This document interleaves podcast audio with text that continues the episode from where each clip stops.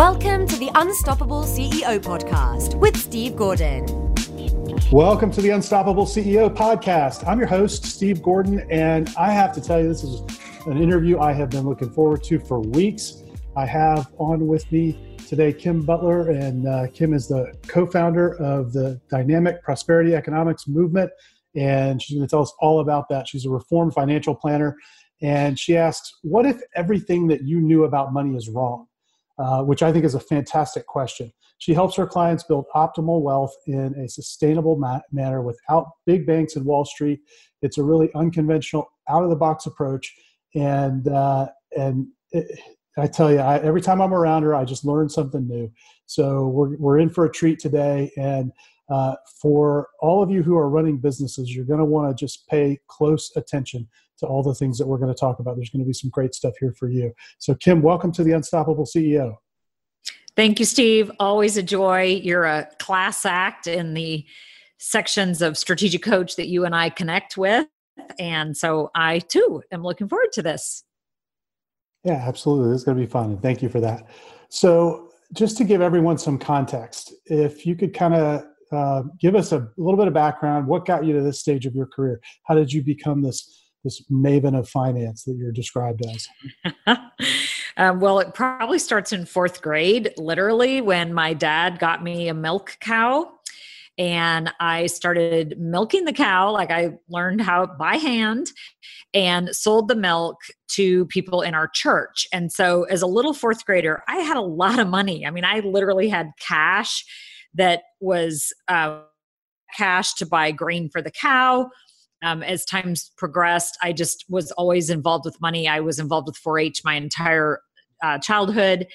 And I always had jobs as well. I drove combine, I hauled hay, and I got paid and well for some of those jobs. So um, that enabled me to put myself through college, which was kind of cool. And then I started working at a bank right out of college. So obviously, always involved with money, helping people with money and uh, then the rest of the story i'm sure we'll get to as we progress but in case anybody wants a, a little more detail in that there is a book that i talk through my whole progression of the typical financial planning that i was trained to do onto the more traditional prosperity economics work that i do now. So it's been a fun road. You know i, I know uh, quite a number of, of women who kind of came up and into banking and then into the financial world. And um, and it's an industry that has traditionally kind of been dominated by men. And the thing that i hear from these very successful women is that you just you don't understand. It was it was never sort of a foregone conclusion that i could be successful in this. How, how did you push through all of that and and really be unstoppable? Because you are i mean you're creating amazing things uh, with with the prosperity economics movement, but that couldn't have been easy. There had to be a lot of roadblocks. How did you push past all of those things? You know, for especially the female male thing, I just ignored it. Like I was a tomboy anyway, and every group that I went to, every conference that I attended, it was just all men. And I just never made a big deal about it. And I don't today. And it's still all men and it's fine like it, to me that's a non-issue and i agree maybe women listen a little better or you know provide advice a little better whatever i just choose to not pay any attention to that at all so being unstoppable just enabled me to be unstoppable. Like it didn't matter that it was all men or that I was young or blonde or whatever. So what are some of the things that you've you've kind of pulled from over the years. I know you've been involved in strategic coach for a long time. That's how we know each other, and um, and and either outside of that or within that framework, what are the things where you like run into a roadblock and you say, okay, well, here's my go-to. How this is how I'm going to kind of think through it, strategize around it, and move past it. So, mindset, which thankfully in today's world is something that's talked about all the time and at a very high level and with seriousness, has always been something that I've worked on. And of course, you know, I started my career in 1988. Back then, the whole positive mental attitude movement, if you will, had just been completed.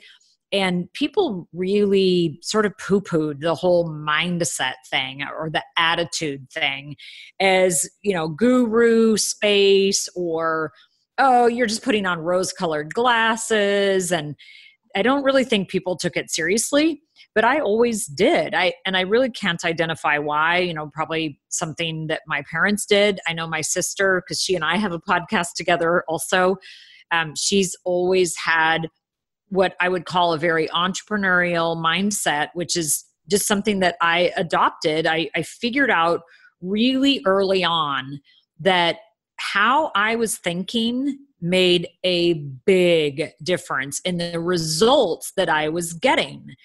And so every morning from very early on, I, you know, again, thinking about my career and, and the first few years of it, I made sure that I had what I'm going to call spiritual time in the morning. You could call it inspirational time, it wouldn't matter.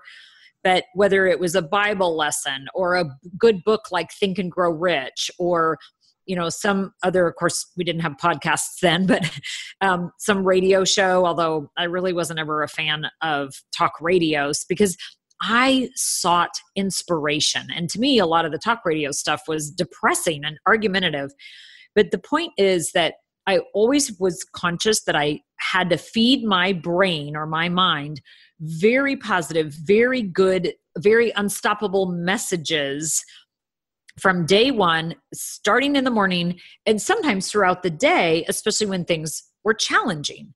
And I used that mindset to overcome challenges. I mean, everybody's got challenges. You never know what kinds of challenges people are dealing with. And I've had numerous challenges throughout my career, my personal life, my professional life. Obviously, I mean, everybody has. The way to get through those is with mindset. I agree completely. And you know, I, I, love the fact that you have this sort of dedicated time for it and, and you turn to that. I think, I honestly think that is such an overlooked little strategy because, I mean, it's little in terms of the time and the maybe the energy that it takes. But I, I don't know about you. I talk with clients all the time. Sometimes I feel like I'm more a therapist than than a marketer uh, because the thing that holds them back a lot of the times, I'll never forget one client we had. For, he was with us for years, and and uh, we create all this great marketing for him, but he just would hesitate sending it out. I was like, oh, what are people gonna think? And um, you know, and and and getting the getting past that stuff, getting past that doubt. Um, is not a trivial thing, and, and I think it holds up a, an awful lot of people. Uh, and and you know one of the things that i've tried to focus on is like you is how do i get, get good inputs in and i think it's i love that you shared that it's a daily thing. I think that's so critical even throughout the day because you can get sidetracked. I mean you can have a client call and be angry or something you know negative happen um, in this part of your life or that part of your life. And it's so easy just to immediately kind of snap and go off in that direction. Um, that's a great reminder. So you know as you're like living this out in practice what's what's the practicality of it so you have some some morning time. Do you just sort of say to yourself oh wait my thinking is getting off track. I need to stop. I need to go find something. How does that work? That's a great question. What's interesting is just in the last year or so i've added a additional maybe 10 minutes. It's tiny amounts of time at noon. So here's an example. You know i'll have my morning time and then breakfast, you know, workout, um, start my day typically around nine. And I, I tend to have either a 9, 10, and 11 o'clock meeting or sometimes some half hour ones along the way where I'm pretty much booked clear through. And then I try to keep my 12 to 1 hour free. So at 12, I make an effort to walk away from my computer. I try to go outside. Now that's not possible for everybody, obviously, depending on where you live and what the weather is. But I think being outside really gives us a different perspective, like literally, which is helpful. Sometimes, excuse me, sometimes I will read something. So, like, I might pick up just a little inspirational quote, um, literally, might be a paragraph out of a book or something that is maybe again from whatever I read that morning and I'll I'll try to just hold on to that. You could say I could meditate with it. Again, that that's a term that people are using very consciously now within business and even 5 years ago it's like oh shh, you know don't don't say that but now I think people are realizing then as the day progresses there might be another time during the day where I just have to stop and walk away and it might only be 2 minutes maybe it's to go get a drink maybe it's even just to go to the restroom but I pay attention to what is going on in my mind during that time and I make sure that I'm filling it with all the good that I want and that I'm focusing on what I want out of the next two or three hours.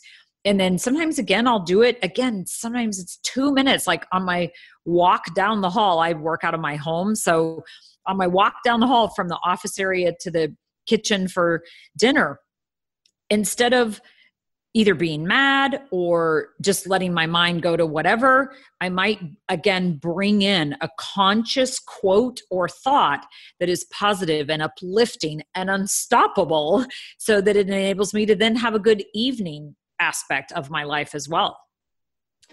I, I love that. And uh, it, really, what you're describing, I think the, the perfect word for it is mindfulness, uh, being aware, being mindful of, of your thinking.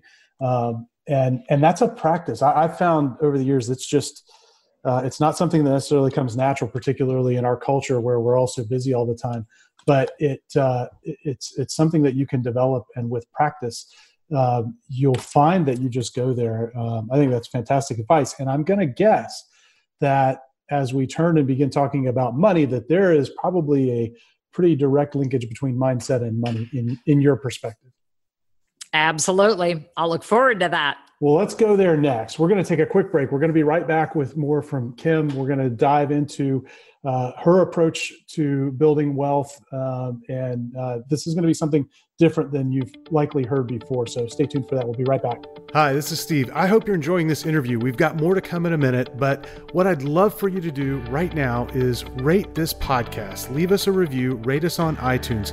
It'll really help others discover the podcast and help us help other CEOs, other business leaders become unstoppable. So if you go to unstoppableceo.net forward slash iTunes, you can find instructions there and links that will take you right to where you need to go to review the podcast. Thanks so much. Now back to the interview. Welcome back. Um, talking with Kim Butler. And uh, Kim, thank you so much for sharing everything you did on mindset. And I want to kind of change gears a little bit and talk about the work that you're doing with the prosperity economics movement and, and how you're helping people kind of get a handle on their money. And, and uh, as we said before the break, I, I, am going to guess that there's an inextricable link between that and the mindset stuff that we talked about earlier. Absolutely. I, I think there's probably a quote from somebody that money is mindset and mindset is money. they are absolutely connected. And it's a joy to be able to help people with their money because it does have a big impact on our lives. Absolutely. So, so what is the prosperity economics movement? Tell us about that. So, the movement is something that my husband and I started about six years ago. And it's designed to help both financial advisors and clients understand that there is a better way of dealing with their money than what is typically taught. So, the typical financial planning environment is very 401k, stock market, um, buy term and invest the difference, prepay your mortgage. That space is what I'm going to call typical financial planning. And what prosperity economics is, is more about learning opportunity cost and how to reduce it, learning about how to have your money work for you in more than just one way. In other words, instead of just having your money be for retirement, let's have it be for retirement and educating the kids, as an example it's more about control of your money and not giving up control into things like 401k plans that you cannot control. And it's more about certainty of your money instead of the whole roller coaster ride of the stock market and the inefficiency of the banks. So again, this prosperity economics movement, it's a 501c3 organization that enables us to put out education about money because as you know it is amazing how little we are taught about money, there are high schools and colleges all across this country that if they have a personal finance class, most of them don't. If they do, it's about how to invest in the stock market and how to pick stocks. And that's it. Yeah, and that's um, as we've seen over the last decade or so. That that can be a dangerous thing. Uh, the market, as we record this, the market is roaring um, and, and things are going really well. But we all know that that, that can change on a dime. Um, and, and oftentimes people aren't prepared for it. In fact, I, I'll never forget having a conversation with a, a friend of mine who just absolutely panicked back in, in uh, 2008, 2009. And, and, uh, and started changing his retirement portfolio. And mind you, he was in his 30s. He didn't need any of that money and ultimately ended up locking in a bunch of losses and it was really uh, really difficult to watch just that fear set in. So what is this different approach that you've got? I mean all the things that you describe i think are all things that everybody wants. So what's the different approach? How do we get there well, it often starts with mindset. So, we have seven principles of prosperity that we go over that are available on our website. Anybody can grab them. And we strive to make sure that in somebody's personal economy, every one of their dollars is as aligned with the seven principles as possible. And you're not ever going to hit all seven for every single dollar, but that's the goal. So that and interestingly enough the first principle is think because you need to be you need to have your brain on number one and you need to be thinking from a prosperous mindset number two. So that's the first principle. It has those two parts. We can get into the others later if it's appropriate but like i said they're on our website so anybody can grab them then the other thing that tends to be slightly different is strategy. So clearly, there's no different products out there. I mean, the products that are available in the marketplace are the products that are available in the marketplace it's how we use them that is different. So I'll give you some examples. On a mortgage, we recommend a 30 year mortgage, not a 15 year mortgage. And there's a lot of people that recommend one or the other, but we're able to prove numerically, absolutely positively. And I've got this all written out in a book. So if somebody's really curious, they could find it that the 30 year mortgage is the most efficient way to own a home. So there's a mortgage, that's the product. Then the strategy, how you use that product, is what we can impact. So the the choice of a 30 year mortgage and no prepayments, our is our strategy. I'll say that again. The choice of a 30 year mortgage and no prepayments is the strategy that we recommend. It's the way that we have people work with a mortgage. So that's one example. And then should I go ahead and share a second or did you yeah, have another question? No, go ahead. Go ahead. So, another example, of course, you have life insurance that people get involved with at some point. And a very common strategy in the typical financial planning world is either buy term and invest the difference. I think we've all heard that little uh, saying, if you will, or using a product like Universal Life. And frankly, that's very similar to term insurance. So, that would be what I would call typical financial planning prosperity economics absolutely helps people with term insurance because we espouse something called human life value. And again, that's a strategy. So the product is term insurance, the strategy is human life value, as opposed to needs analysis on the typical financial planning side. In other words, only buying the amount of insurance that you need. While on the prosperity economic side, we recommend human life value, which is the maximum amount of term insurance that the life insurance company will give you. And then we also work with Whole Life as a preferred product. And again, there's a strategy. So it's not like anybody can't buy Whole Life. Of course, anybody can buy Whole Life, but it's what you're doing with it that's the difference. So we add paid up addition riders, we add extra cash to the Whole Life, and we mix it in with the term insurance so that the client is still getting to human life value. So that may have been a little more of a deep dive than you wanted, but those are two examples both the mortgage and the life insurance arena where we use the same products that everybody else does, but how we use them is very different. So, uh, having worked with a, a number of of uh, financial professionals, um, if I understand what you're saying, you're using that life insurance product as a place to accumulate cash in a probably a pretty protected way. Absolutely. And I want to stop you and congratulate you for saying it that way because people immediately want to make life insurance an investment. And you chose the word cash, accumulate cash. In other words, your liquidity.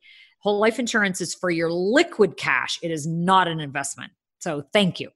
Well, and and I think uh, it, that is a, a, very important distinction, and uh, uh, many of our clients have pounded that into my head. So uh, I've learned the hard way. But um, these are strategies that you don't hear everywhere. I mean, you hear the the talking heads out on on uh, the big radio program saying that you absolutely shouldn't ever buy whole life insurance. And, um, and and I love your approach because the way that you started, and whether it's on that topic or the mortgage or or any of the other things that you you'll share with us today, what I want everybody to understand is you got to move away from this thing, this particular product is good or bad, and look at what are you trying to achieve. Uh, if I've learned anything from all of the consulting we've done with financial professionals, it's what are you trying to achieve, which I think Kim is is your point. Think first. So those are kind of the first two examples. What are some other areas that that people can be looking at? Well, in our work, we focus on three areas with money. So the first is cash, which we've talked about. The second is to create income. And the third is to get the money to grow. And, you know, there's so much conversation about all these fancy things that people can do with their money. But I think it really boils down to those three things. You either need money to be liquid, or you need money to create monthly income, or you need money to grow. And so, in the income and growth categories, we've developed relationships with what I'm going to call alternative investments. And a lot of people say that they work with alternative investments. But to me, an alternative means something totally and completely different. And in this case, we're talking about being totally and completely different to the stock market. Always cracks me up. You'll you'll hear some money guy talk about doing a REIT as an example, a real estate investment trust, and that's an alternative investment. No, it's not. It's still in the stock market. so to me, alternative means like really, really different. So, as an example, in the growth category, we use life settlements, which is where people buy other people's life insurance policies, death benefits as an investment. And we also use oil and gas, like direct investing in oil and gas. We try to do it in funds where there's four or five wells, but it's still direct investing, like you're talking to the people that are actually doing the work. So that's some alternatives for you in the growth category that fit into the work under the prosperity economics movement. And then on the income side, and I said to somebody the other day, the hardest thing for you to do with your money is to get it to create cash flow. Like nobody knows how to do this very well, me included. I'm always seeking better ways to get an asset to create income because people have figured out how to get money to grow in a whole bunch of different ways, but to get it to create income is a lot more challenging. So, our favorite current way to get money to create income on a monthly basis. So, think about, you know, typically people in their retired years are going to want this, but I really like people to think about it even earlier. Like, you need to be practicing getting your money to create income long before it's critical time. So, our favorite way is to use what are often known as bridge loans where you're lending money to somebody that already owns real estate and they are paying you an interest every month and it's typically short term maybe 2 to 3 years and then they're giving you that principal back. So that's why the term bridge is used. Um, you could call it hard money or mezzanine financing. You know there's a variety of terms and they all point to pretty much that same thing where you're lending money to somebody that has the real estate and they're paying you a monthly income and then they're giving you the principal back and the critical piece there is that the asset ideally is secured so that you can be assured of getting that principal back. Now, it's real estate, so things do go wrong with it, but obviously we're looking for environments that our principal is protected. And as you're well aware, in the stock market, I don't know how you protect principal. I mean, there are certainly some methods, but it's definitely not as easy you know as you describe all of these things they uh, they are alternative and i think the the natural reaction for most people is, well, if I don't know very much about this, it must be riskier. How do you address that? That is a great question. And I like to always send a question back, which is, well, what is risk? So for me, risk is losing principal. And so we make it a goal that all of our investment work does not lose principal. Now, we're not perfect, we make mistakes. And yet, if we're seeking environments that do not lose principal, then it makes for a much less risky environment. Now, there's also all kinds of different risks. So you do have to talk to people about that. And frankly, one of the things that I say is one of their biggest risks is going to be talking to their friends about this alternative investment that they have that nobody else has that people find very confusing and they haven't heard about it so they typically don't know anything about it and my husband has a great saying so this is todd langford of the truth concepts calculators he says if something sounds too good to be true don't just stop there it might be too good to be true, but shouldn't you look a little bit further? Shouldn't you dig a little bit more? Because anything of value sounded too good to be true before it was in common use. I mean, think about the cell phones we wander around with these days. Your you know, your mobile phone that sounded too good to be true 20 years ago and the capacity that it has sounded too good to be true five years ago. And yet here we are with them as they're a completely normal part of daily life. So don't let not knowing about something cause you to shut down. Enable it, use it to enable you to dig in and learn a little bit more about it. Yeah, I, I think this is particularly important for those of us running businesses because we often have the opportunity, particularly in good economic times like what we're seeing now, to uh, to create cash. And um, you know, a lot of people will just let that cash kind of sit on the sideline and not do a whole lot. Others will, boy, have I seen it go go after some some really crazy things that they don't understand, um, and they don't get the advice that they need. So you know, you're you're speaking to a bunch of business owners now. I know you work with a lot of them. Um, what would you say to that business owner who is who's seeing some success right now and creating some capital how should they begin thinking about what to do with that to to make sure that they're accumulating permanent wealth well, save first is my absolute number one recommendation. And everybody wants to go straight to investments. And I guess it's human nature. You know, we all want something for nothing. We want an awesome body, but we don't want to go to the gym. We want to be healthy, but we don't want to eat right and we want our money to grow first and yet a business owner's best investment is usually either their business or themselves and so that's where they should be focused on and yet you and i are well aware that they also need to be building assets outside of that business and they need to be building liquid assets outside of that business first I talk to people all the time that have amazing net worths and literally very little, if no, liquidity. And that's scary because it's liquidity that gives us opportunity. And so, one of the things that I do is I won't let our clients call their emergency money emergency money. I ask them to call it their emergency slash opportunity money because nobody wants to get overly excited about funding an emergency account. But people can get very excited and motivated, and consequently, they'll do something about funding an opportunity account.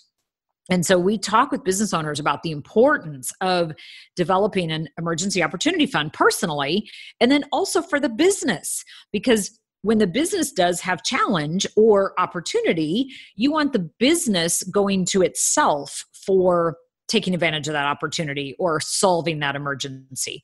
And so ideally, you build that emergency opportunity fund on both balance sheets. Essentially, you want to become your own bank. Absolutely. That is a term that we love because if you can have an asset where you can borrow against that asset without anybody's permission, then you are truly free. And most people own a business because they want to be free. They seek the freedom that entrepreneurship enables. And so let's have our money be free as well. You know, a, a second mistake I see all the time is just having way too much money locked up in retirement plans. And, you know, for a 30 or a 40 year old, 59 and a half is a long way away.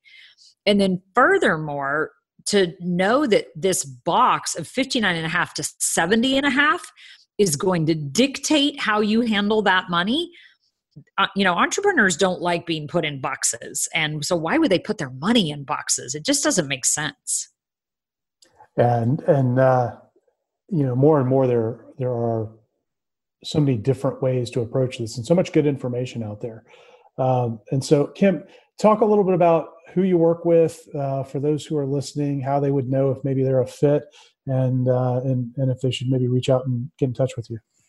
Well, thankfully, due to the internet, we work in all 50 states. And I live in a tiny little town in East Texas, a couple hours north of Houston and I help every single client over the phone and the web. And it's interesting, you know, as our web capacity has increased, like, you know, Zoom calls are totally normal these days. And, you know, we grab the camera and the microphone and stare at each other over our computers. I've actually gone to using less technology because I think sometimes all of the fanciness is um, either a distraction or could be intimidating if somebody's not used to it. So sometimes I'm literally helping a client through our entire process, all just on the phone. Now, we do have calculators that I like to use from the Truth Concepts suite of calculators. So I will often do a screen share so that they can see those because I do want to prove numerically every single thing that I'm talking about conceptually if the client needs that. Now, as we know, not every client needs all kinds of numerical proof. In fact, I find that once I've proven maybe one or two things, then we're good to go and i don't have to prove every single thing numerically but it's kind of good to know that i can. And i'm not super analytical myself but when i have a client that is analytical i want to make sure that they know that i can prove numerically absolutely everything every single thing that i'm saying which is important because what i'm saying like back to the strategy discussion that we had earlier is going to sound foreign to them. It, it's not maybe normal. So, because we work nationwide, I've found it very valuable to have a lot of collateral out in the marketplace on Amazon. I've got seven or eight books. Uh, they're physical books, they're Kindle books, they're um, audio books, you know, however people want to consume the information. I have a, a, podcast that's specifically dedicated to our clients. I have another podcast that's specifically dedicated to advisors because we do have a lot of advisors that follow our work and my husband's work as well and so and you know of course heavy social media activity as well on facebook and linkedin and twitter. So there are tons of ways for people to check us out which is awesome because you're not going to work with somebody with your money and never see them and feel comfortable unless you have a really thorough way to check somebody out. So uh, there's all kinds. In fact the mortgage discussion that we had earlier my book busting the interest rate lies goes in depth into the 15 versus 30 year mortgage discussion. I'm not a mortgage broker. I, I, don't get paid to help people with their mortgages but i do absolutely get paid to have people's finances be as efficient as possible. So i think those are all really important things. The other thing that i find very interesting about our practice is that we have a very wide clientele. I have entrepreneurs that are literally in their teens and I have entrepreneurs that are in their 70s and 80s. And like I said, they're in all 50 states. And we don't have a minimum. A lot of financial advisors have a minimum, and we've just chosen not to. If you can save money, I will help you. And so some clients, you know, they already know a little bit about what they want because they've maybe listened to all of our podcasts or something and they'll call in and they just want a product and that's fine i can help them with that and i can help them with the strategies other clients want more of a deep dive. And so, as you know, inside Strategic Coach, all businesses are taught to have a process. So, we have a five step process, and there's information about it on our website. And we charge a fee for that process. And we are able to stand on the fiduciary platform around that process. So, what that means is that we represent our clients. We do not represent any company. I don't have any sales quota that I'm trying to meet or any trip that I'm trying to qualify for. And so that enables us to help clients truly where they are today and help them get their money be more efficient for them again on both balance sheets Mo, you know the the personal is where we do most of the work but um, that business balance sheet is equally important and as you're well aware has an equal amount of opportunity. Absolutely. And it's it's the one that often drives the personal balance sheet. So it's it's important to pay attention to it if uh, if you're in charge of both. Absolutely. Well kim what's the best place for people to find you and, and reach out to you uh, if they're if they're looking for more information? Partners number four prosperity.com that's our website. And on the side and at the bottom is a ebook that's available called financial planning has failed. And in that i tell my entire story of getting my certified financial planner designation and then choosing to drop it. Getting my series 7 license and then choosing to drop it. And series 7 is the stockbroker license and why and how I went about that. And it goes back very much to the mindset part that you and I talked about earlier. So that's kind of a fun read. Again, Financial Planning Has Failed on partners number four, prosperity.com. It's the only place that book is available. It's not on Amazon as all the others are. And it's a fun read. And then from that, they can also get the seven principles of prosperity that I referred to earlier. So again, partners number four, prosperity.com.